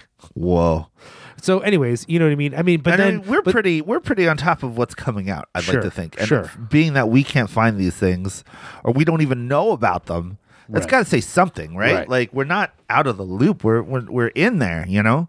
But um, Blade of the Immortal. So let's start with that. no. Let's start with the other one because uh, we should go chronologically. Oh, okay, sure. Happiness to Katakuris. Yeah, don't you think? Or do you want to Yeah, just start yeah, with no, Blade of let's- the let's Immortal? do it, let's do it. I, so I think happiness in that cor- categories is interesting for us to talk about because, as we said, though our view of Mike was limited not by his actual output but Mm. by what was made available to us. Yeah. It is true that before happiness in the categories, it looks like most of his output is genre. Like when you're looking at this, you know, Dead or Alive, The Guys from Paradise, um, uh, Audition, Silver, Ley Lines. These are still gangster films. These are still, a lot of them are straight to video. Um, you could say the first movie, maybe outside of that, is probably The Bird People in China, but we were never going to see, no one in, I don't even think it was popular in Japan. You know what I mean? So, uh, something about the happiness of categories, it's like, it really changed, I think, for the people who were paying attention, who Mike was as a director. Yeah, because it's like the most. It it feels like J-pop to me. Well, and even though it's a low budget film, and it's a film that is um, unbelievably weird, which we'll get into in a little bit here. Uh, famous people in this movie, two rock stars in the movie. Yeah. Um, The one guy, the the the bicycle cop guy, he was in Survive Style Five with um uh Vinnie Jones. Have you ever seen that movie? no, It's a Korean movie with a bunch of intersecting like vignette kind of stories, you know? sure. And uh he plays really uh he's one of these three gangster robber guys. That movie's actually really, really good. I one time showed it to Mike McTurnan because he was like, I want to see something weird. And I showed him that movie and he was like halfway through, he was like, I just can't do it, man. I was like, Well, so uh, so he's great. so uh, Kenji Kenji Sawada, which I might be mispronouncing, he is literally like the the uh, oh one sec. Do it. Sneeze. God bless you. May the Lord bless you. Sorry, listeners. He's the Paul McCartney of Japan. Oh, Whoa, really? Yeah.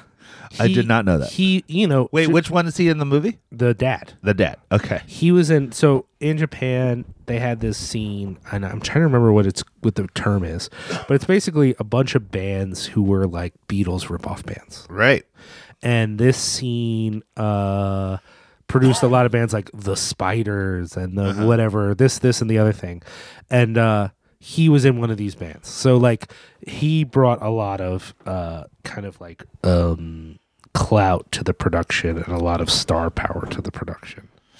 Yeah. Um, uh, also, it's you know, I don't know that people were used to seeing genre musicals or even musicals Yeah. in general. Let's talk about this. Like, how In did you Japan. feel about the music Where, when when it started being a musical? Because it doesn't really present as a musical, right? Like, Sure. Take me to where, where you were at when Happiness to the Category starts playing and you get this weird claymation intro. See, I kind of knew about the musical aspect. so the the music kicking in was fun for me. Yeah. I assume it's supposed to be funny. Um, I watched part of the after I watched the movie. I p- watched part of the behind the scenes stuff. Yeah. When they're recording these songs, they're fucking losing it. yeah. Um, although that's how people describe Mike Sets, that the way he can get away with doing so much horrid shit in his movies Is is Mickey partly really- because the set is funny. That he like feels bad. I mean, the thing about Mike is like he pushes the envelope, but he's not a crazy person. He's like Yeah. a very business like director who's just like, let's just get this done. And a lot of what he directs is not he's not like a auteur, which I think we Uh-huh. assume because his movies are so fucked up. Almost all of his movies are something someone wanted him to direct for them. He was like a director for hire. Right. It's just he like does his own thing. So this was supposed to be a straight remake of a Korean film. Really? Oh, you didn't know about this? No. Oh yeah, it's called uh, Quiet Family. Oh. Um, and it's a dark comedy again about a family who has a guest house and people keep dying and they don't want anyone to know, so they hide the bodies. Comedy. he just decides "Oh, we're making a musical, That's amazing. and the producers didn't know, but they knew Mike was trouble. Everyone knew that Mike's movies were done under budget very quickly, but that he always did what he wanted, and if you didn't like it, fuck you Right. but he's mostly a director for hire. He doesn't do his own scripts for the most part. Only occasionally, he's Ah. like doing what other people want him to do.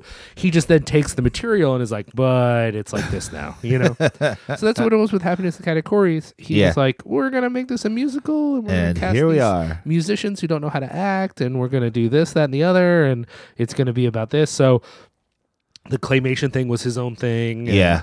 I think I think the clay starting with the claymation, I think is supposed to help us realize we're in this weird dreamlike that that not to expect reality. Uh huh. That what we're about to watch is like cray cray, and that that's on purpose. That he knows what he's doing.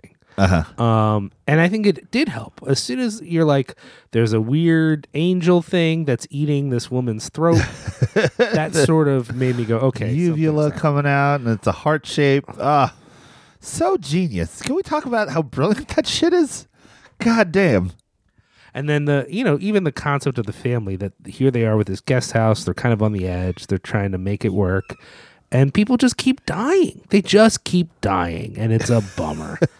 I love that. I love that that's part of the story. I think it makes it a lot of fun. Yeah.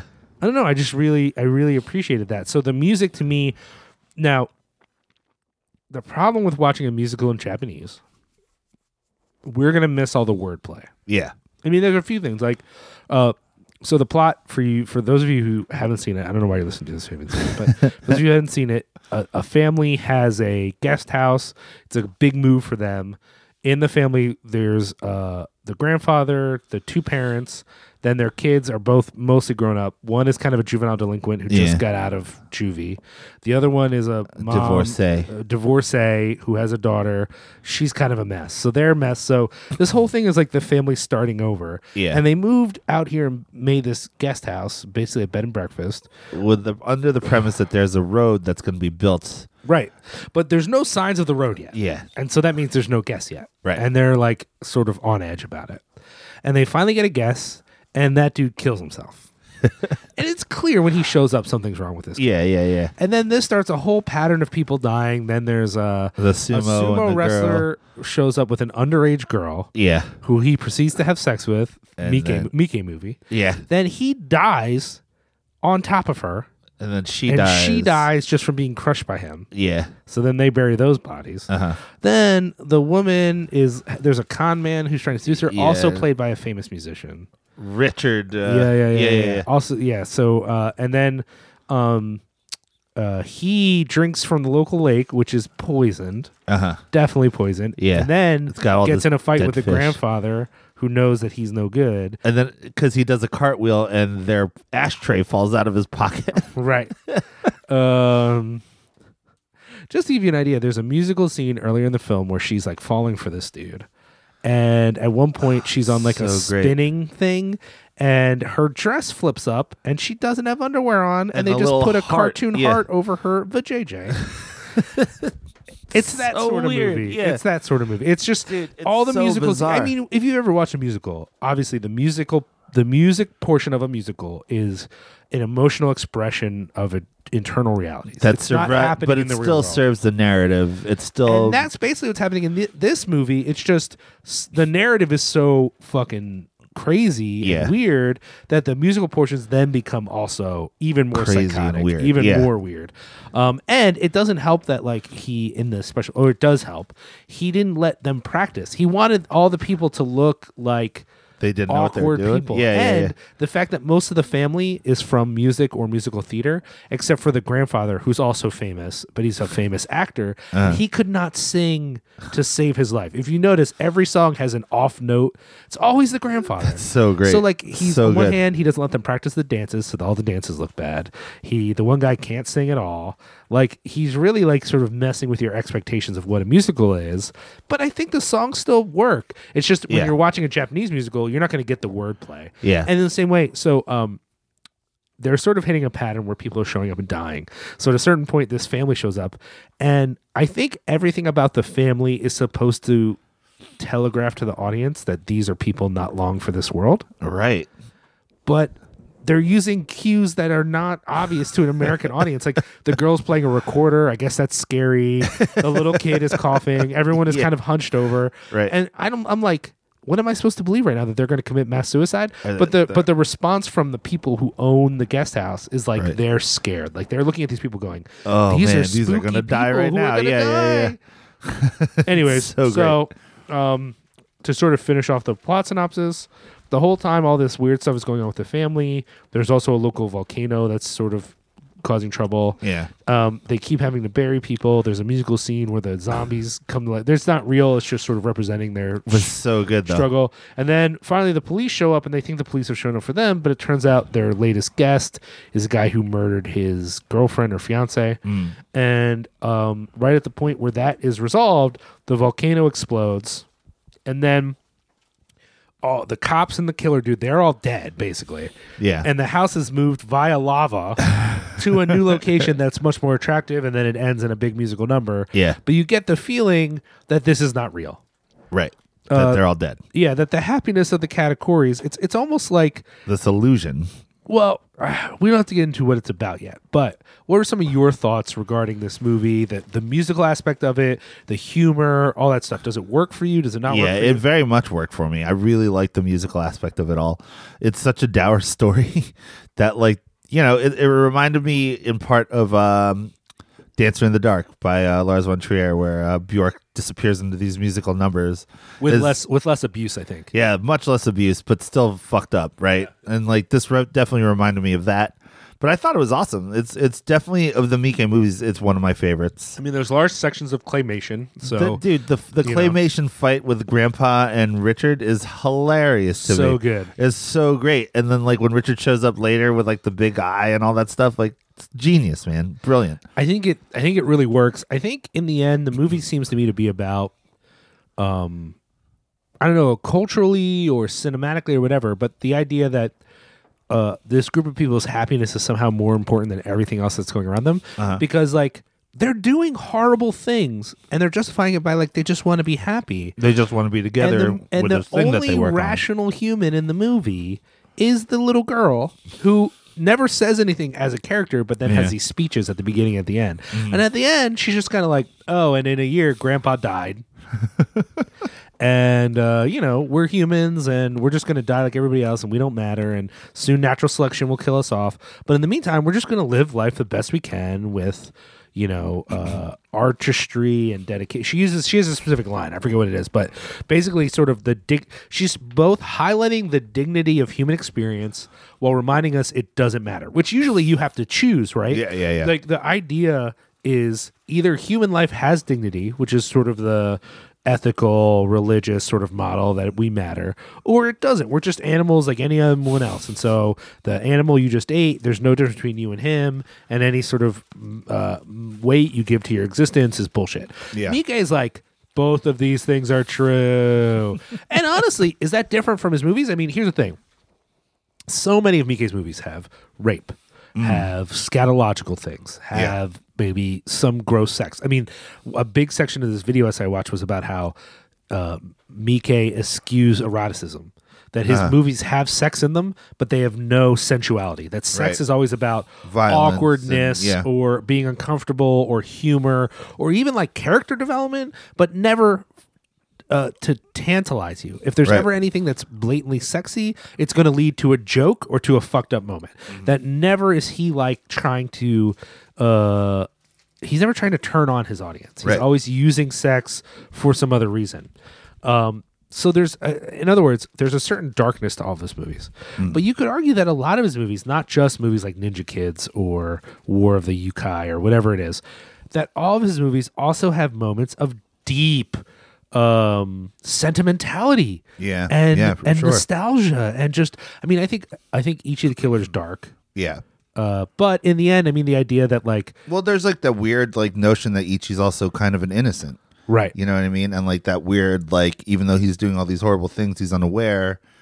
You know, or and- even like uh the guy looking for him is this masochist he's not a sadist he's a masochist and he has his mouth cut open with the gold yeah rings and, and, all he's that. looking for the perfect that the only person who can be his perfect sadist is the Is one, one who who- killed his yeah. Mm-hmm. his his master you know what i mean yeah. like there's something like a loveliness to that the, the motivation of that even dead or alive the first one is way less awful than the second one um, the first one is still also a bit sort of nostalgic and sentimental about its Yeah. characters even as it is filled with awfulness I, the only one that i have trouble seeing even though it's about innocence audition is the one that i think ends with the toughest note of like yeah, of like the now I've never seen he did a he did a uh, installment of Masters of Horror did he? that I'm told is so terrible that Showtime never aired it. Wow. They wouldn't. They just refused. You can only see it on the box set uh, or to find a copy online, I'm sure. But it was never put on TV because it and you know, some of the other ones in Masters of Horror are like really fucking disturbing. So the idea that his was, Was the only beyond that, one yeah. so fucked up they They're wouldn't like, show it. nope, not doing it. But I mean, all you got to do is check out. I mean, I still think there's something sentimental about a lot of these movies, or maybe I'm saying sentimental, but I also mean ideological, or maybe not ideological, but uh, idealist. You know, there's something Not meant to be horrible. there's something human yeah, yeah, Mm-hmm. yeah. in movies that are often very inhuman. Um, but that explains to me better why he can do some of these other movies that we don't know him for his family films, Mm-hmm. Right. His touching things, even a movie we're about to discuss, Blade of the Immortal. I'm sure a lot of that is not him. It's based off a manga, so Mm-hmm. it's hard to know what's Mike and what's from the manga. yeah.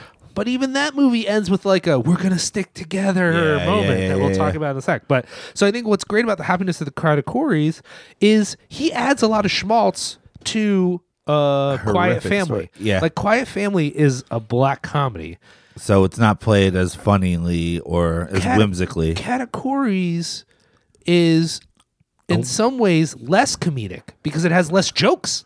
But Right. in some ways it's more comedic because of the goofy, over the top musicalness of it. Mm-hmm. Yeah. So that's kind of crazy, right? It really is. it really is such a weird like it's a it's a weird duality Mm-hmm. to to his filmmaking. Sure. And it's actually one of the things that I resonate the most with Mike that makes me think like I'm a Mike fan. You know what I mean? Sure. And it is that duality. It is that like sense of like A and, and B simultaneously Yeah. existing in the same moment. Yeah.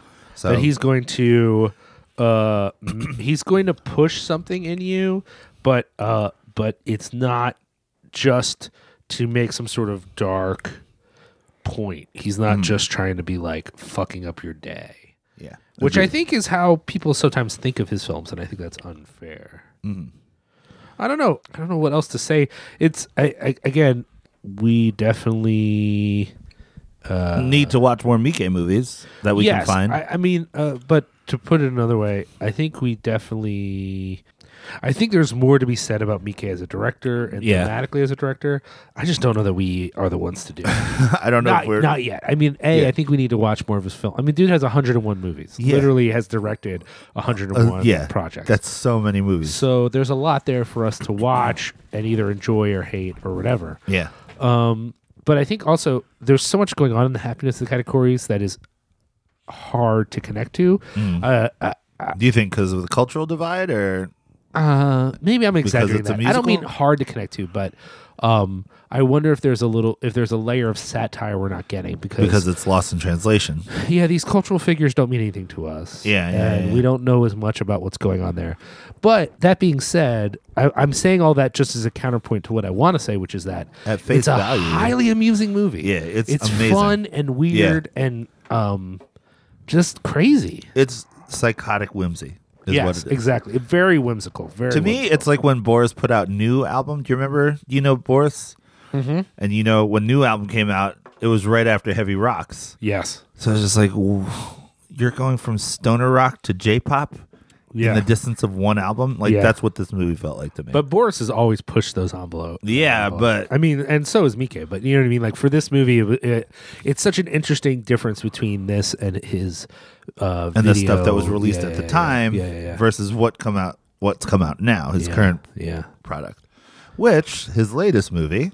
So, um, uh, according to IMDb, it's not quite his latest, but it's certainly the latest available to us, which is Blade of the Immortal, Blade of the Immortal, based off of a immensely popular manga. a long running manga. Yeah. Yeah. Uh, in which there's a character who um, undergoes a tragedy, uh, fights a bunch of dudes, ends up basically almost dead, and this witch uh, Puts these blood puts worms these blood in worms him. in him that makes him basically immortal. Yeah. Later on, again because of this witch, he connects with this young girl who It reminds him of this Yeah. one loss that he's had in his life.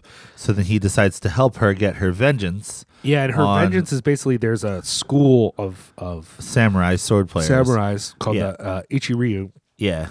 And they're they're shutting down all the samurai schools. Yeah, they're basically just murdering all the other schools with the idea that every school should be their school, and their Yeah. school seems to be uh, almost like Bruce Lee: no rules, no restrictions, yeah. just win and always fight one on one if you can. Right.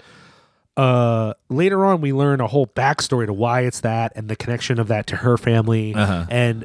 The guy who is ostensibly, as the movie begins, the head villain, the big bad, Yeah. becomes more and more sympathetic He towards does. the end. By 'cause the you end get of the to movie, you, understand. you get to understand his motivation. so uh, most of the movie is episodic in a way you expect a manga adaptation to be, and Right. the pacing can be a little frustrating in that way. Especially It's- considering you're taking like like literally like a ten year long manga and you're mushing it into two and a half hours. so there's a lot of like unexplained. Yeah. like you'll be in a scene, you think there's a logical next scene, And it's all of not. a sudden it's nighttime and they're facing a bad guy, and you're like, how did they You're even like, get "So to this wait a minute, moment? And w- what does that guy have heads on his shoulders all the time? Like yeah, this is not uh, a lot of the characters, and and anyone familiar with uh, comic or book adaptations know this. Some of the characters you're not given their backstory. Yeah. they're just they give you the But all the iconic- earmarks are there. Like they have the burned face, Yeah. or they have like they give the- you yeah. basically the uh, caricature of that character, and they hope you can connect enough to have some idea of who they are. There's a Which- lot of distinctive looks and weapons, so Yeah. it's not like you get people confused because they're all weird. So you're like, oh, this guy has this weapon.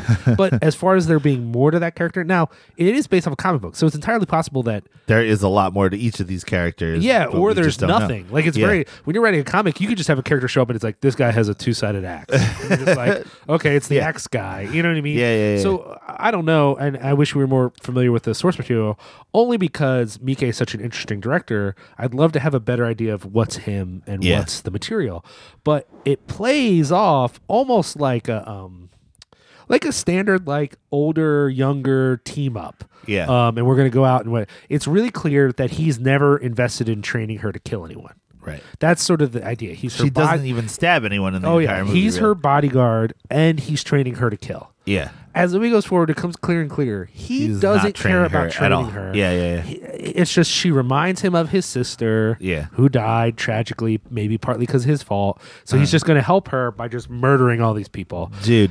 And every time, what's weird, and it's never really talked about in the movie, is he's kind of a cheater Yeah, and In he's that kind he's- of not a good sword fighter too. Well, no, that's what I mean. In that multiple people he fights beat him, but then they don't beat him because he can't die. Yeah, so then 'cause he he's got murders the them. worms. Yeah, yeah, yeah. So it's almost like, in that sense, a meditation on like the fact that he can't die, is actually his only advantage in any of these fights. which is kind of cool, and it kind of suggests like well, uh, uh, you know what though? The first scene, the opening scene, he kills an entire army by does. himself, and this is before Well, he's got the worms. I wonder if part of the issue is, and he mentions this a little bit, as he's you know he's been basically post death with these bloodworms for Yeah. about fifty years when we meet up with him, fifty two years. right. Um, there's also suggestion that healing that what sucks about this version of immortality is that you don't go back to full you know what i mean like we've Yeah. seen versions of immortals like vampires you shoot Right. a vampire they get And in a they come hole. back, yeah, and they're my fine. man is covered in scars he has a missing eyeball. yeah. Yeah. And you get the idea that um the bloodworms put you back together, but it's not like a great stitch job. Yeah, yeah, So yeah. part of him not being a great sword fighter is like he can barely hold a sword anymore. Right, Like, right, right. He he's not quite back to whole. So Dude. um so There's really a scene where he gets his eyeball cut out, where he just goes, "Hey, hey, hey," and I always thought that was. I've seen it twice now, and every time that scene happens in the beginning, I'm just like, "Yeah, that's great." I mean there's a moment where he in a fight chops off his own hand because they Ah, put 'cause a it gets spike stuck through his in, like, a hand. spike And connected then to a chain. After he like beats all these dudes and he heals up the rest of his body, he starts to run off and then has to remember like, oh right, my, hand. And he tries to get it out from like a tree. Ah, That's like a whole thing. so hilarious. So, I mean, basically what's going on is this school is colluding, you think at first, with the shogunate. And Yeah. it feels, in a lot of ways, like a standard political drama of these two people against these powerful warriors. But the turn it makes that I thought was actually brilliant and really great is that the shogun doesn't give a fucking, fucking Yeah. fuck about your school or whatever. Yeah. That, that uh, it ends up that the, government, like, assassinates yeah. Well, betrays them, betrays them in a very dirty way where you start to feel with the people who you've been rooting for them to get slaughtered by. Yeah, yeah, What yeah. is his name? Micha, Micha, uh, I forget the name. Forget the name. the immortal dude. He's Oh. been killing these yeah, dudes. yeah, Mich- Micha, I think. yeah, Micha. You you've been feeling for him. You've been on his side. Then it turns, and it's not that you're not on his side anymore, but all of a sudden you're like, You have a weird sympathy for the Ituryu. Yeah, and, and Yeah. a feeling of like, oh right, like squabbles between schools are not as important as being the lord of the land. Right. Like the shogun's kind of like, oh, are you guys not getting along? I don't care. I'll just murder everyone. You're just all gonna die. But then the the satisfying thing is then at the end we get to see this character who we at first hate, who we've come to appreciate in some ways, murder a bunch of dudes at the same time. So they Yeah. basically there's a final scene where It's a huge fight, ensemble fight. and there's a from the immortal guy to the girl he's like yo we could just leave like, Yeah. we could just be done with this Yeah, yeah, yeah. or i can just kill that guy or if you hate these dudes i'll kill it like what do you want Yeah. and her whole thing is like look you just protect me i don't care about anything else and he's Mm. like fine so what that means is now they're gonna fight this giant army of dudes him and the girl although she doesn't really do anything Mm. And she doesn't really stab and then anyone. the She's got a head of sword, the though. school, since everyone else got murdered at the school, Mm. and they're going to fight. And the whole thing with the guy at the school, we didn't really get into it, but his great grandfather was kicked out of a school for using an axe. Yeah. Because it was considered a foreign. So injecting that note about, oh, yeah, Japanese folks like don't like foreigners and have all Right. these like prejudices about it. Yeah. It kind of. Brings a little bit of sympathy, and the fact that then he murders all these dudes using that With weird the axe, yeah. that axe is so weird. It's too so heavy too. Like he's all slinging on his basically shoulder. like a big heavy hook. It and looks the like- inside of the hook is sharp all the way around. It's not. When it we looks say like axe, a it's field not- hockey thing. It looks like a piece of bone that you might use to pick your teeth. Right, right, right. It Except for but it's giant and huge heavy. and Yeah, super yeah. heavy. Yeah. Oh man. So uh, okay. um, the pacing is not great. No, it's not. It it has a couple like that jump where you get to the guy where he's just Yeah. like years ago when I held you. Yeah. It's like, yo, that happened two minutes ago. Yeah, That's years now? Like I thought it was the same night. Yeah. it's going on and on and on in that in that way. Like it just it has to it has to cover so much material and goes And- so quickly. yeah. it's And you hard know to what? keep up. In when some I ways. heard about the two hour and 21 minute runtime, I was like, this is going to be a fucking long movie. But when you realize that that's not nearly enough time to tell the story the way it's supposed to be told, you know, you're like, oh shit. And it's a, I mean, it is very Mike uh, in that one of the things Mika excels in is portraying violence. Right. And so a lot of the story is around the fights. There's less of the there are occasionally, but there's less of the conversations, Yeah. meals, fishing. You know, like, Right, yeah, These there's are, like- these are little details. The thing he wants to show you again and again is, Is a bunch of blood people. spurts. and Oh yeah, yeah, just- and yeah. it's not as gory as it could be, considering but it's whole still armies pretty are getting awesome. massacred. Oh, It's so great, dude. That first scene is so good. It's in black and white. It's it's so awesome. So, um, if you're a fan of fighting, this is definitely a movie for you. Yeah, If yeah, you're, yeah. I feel like if, if you're already a fan of the manga, it seems okay. I mean, maybe not. Maybe there's something you would miss. But as someone who hadn't read it, I felt like, well, c- now I kind of want to read it because it seems interesting. The Yeah. characters.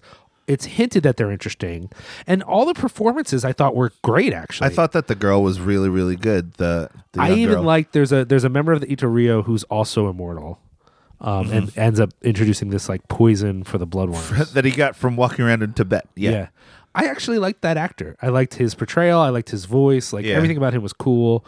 Um, but just no one in the film is given that much to do. because there's so much. Yeah, so, So- I, I don't know. It's maybe it's What did- not what a did you great think- Mike film, but What did you think of the leader of the E Itu Ryu?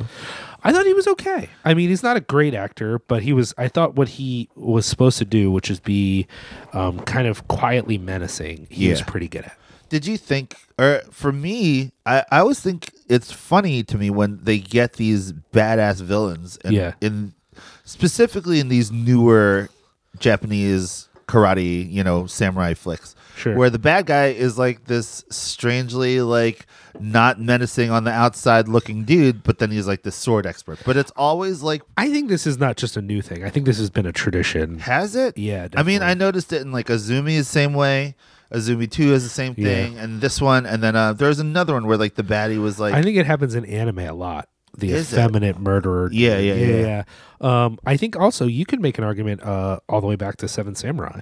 Ah. That the best swordsman is a little bit quiet, unimposing. I mean, Yeah. What do you call uh, the wild character who would later be Yojimbo? That actor. I Yeah. always forget his name. I forget his name too. Um, he seems more menacing at first, and then you realize he's a goofball. Yeah. The guy who's the best swordsman of the group is just quiet and Yeah. Mm. kind of reserved. Technical. Maybe not quite pretty. Like this, these characters are a little bit more chosen because they're also They look like pop stars. yeah, yeah, yeah, yeah, yeah. yeah. But uh, but I think that's still related. It's the idea Yeah. of the person who is quietly and suspiciously menacing, Right. And no one's not afraid of this dude. A lot of times in those movies, those characters then you assume they're not tough, and then it turns And out then they- they- this dude everyone knows he's tough. Like every Yeah. time he shows up, no one's like, Oh, "Oh, this guy snap. looks like a wuss." Yeah, it's everyone's like- like, "Oh God, okay. Check out lipsticks over there. yeah, yeah, Oh, yeah. Gosh, No. um, it is definitely a caricature film though, like in the sense of like, um, a lot of these dudes are you get to know who they are and ladies by their weapon or a weird haircut. Or, Yeah. you know what I mean. That, that that that's how this movie rolls is more like, and again. Maybe that's because it's a manga. Maybe that's like the how the manga was written is like Yeah. this guy's got crazy hair. now he's gonna fight the triple axe. You know what I mean?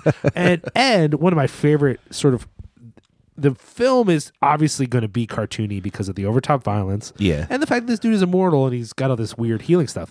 But the joke that is so comic booky, but it works in the movie, is all the weapons. He Yeah. has so many He has weapons. so many weapons in his the part- jacket that the looks part where he empty. gets stabbed and he throws his arms down and all the weapons fall out of his kimono. So and you just see great. this pile of weapons on the Yeah, ground. yeah, yeah. Awesome. Sick So as shit. funny, so and funny. the weapons are crazy, like weird hooked swords. Yeah, they're like double the- sword. They're, they're like they're on chains, some of them, Oh, yeah. and then the the girl's got that triple staff thing. That shit is Oh, yeah. awesome. The- It's interesting because I think we don't associate, or at least in my life, I don't associate crazy weapons with samurai films. I think of it more as a kung fu- yeah. more of a kung fu movie thing. Kung Mm-hmm. fu movies tend to be, you know, or, or to be more specific, Japanese films uh, tend to be more focused on samurai, and samurai is about the perfection of the katana. Right. It seems like. Yeah, yeah, yeah. Um, Kung fu movies, it can be more like weird golden this or yeah, oh, like man special with the golden claws arms, that, kind of or- like yeah, yeah, yeah, you yeah, know yeah. that kind of like intricacy in the weaponry kind But I of. like that, uh, and this is a theme I think for